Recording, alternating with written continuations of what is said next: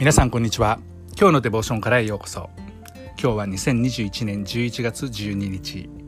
今日の聖書箇所はコリント人への手紙第112章28節。今日のデボーションタイトルは教会の中にはいろいろな人がいる。それでは聖書箇所をお読みいたします。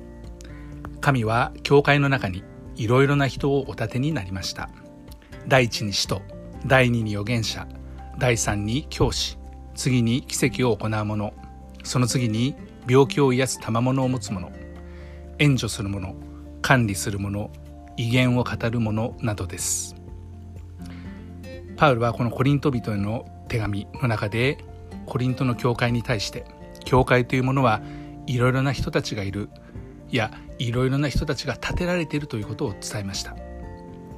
立てられているということは正式な何かしらの承認を得た働きに携わるということですね、まあ、正式な肩書きを持っていると言っても過言ではありません。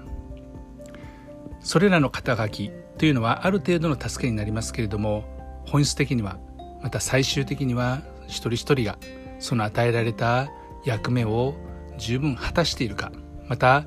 それぞれの大切な働きが機能しているかそういうことだということなんですね。使徒と呼ばれた人たちは使わされたものという意味があります。つまり神の代理人メッセンジャーであり初代教会では12人の使徒と呼ばれる人たちがいてとても重要な働きをしていました。彼らはさまざまな遠い違法人の地外国に出て行って神の働きをスタートさせそして彼らの世話をしていきました。または管理したというふうにも言えます。イエス・キリストの人たちの職務というものは、まあ、独特なものだったわけですから今日はもはや存在していませんけれどもでも私たちのこの教会の中には使徒的な役割を持って新たに教会を生み出すという働きは続いています。予言という働きがありますけれどもそれは前もって話すというもともとの意味がありますがこれは理解強制悔い改めそして徳を立て上げるために真理を適時適宜に伝える働きです。その中には差し迫ったことまた将来のことも含まれています。神から預かった言葉を伝える預言者と呼ばれた人たちは旧約聖書の中にはモーセとか大預言者また小預言者と言われる人たちが出てきますしまた新約時代にはイエス・キリストがまさに預言の働きをしていました。教師の働きという働きがありますけれどもこれは神の言葉への従順をもたらすために 聖書の真理を伝える働きです。聖書の真理を分かりやすく実際的に教えることのできる働きです。奇跡を行う者という人たちもいます。それは神の栄光を表す超自然的な介入によって神のミニストリーつまり神の働きとメッセージ。そのメッセージの真実性を立証することのできる力強い働きです。癒しは精神的人間関係霊的肉体的な病が即時かつ完全に回復していく働きです。助けとは誰かの代わりをすることであり人の必要を支え満たす実際的かつ重要な役割です。管理の賜物というのは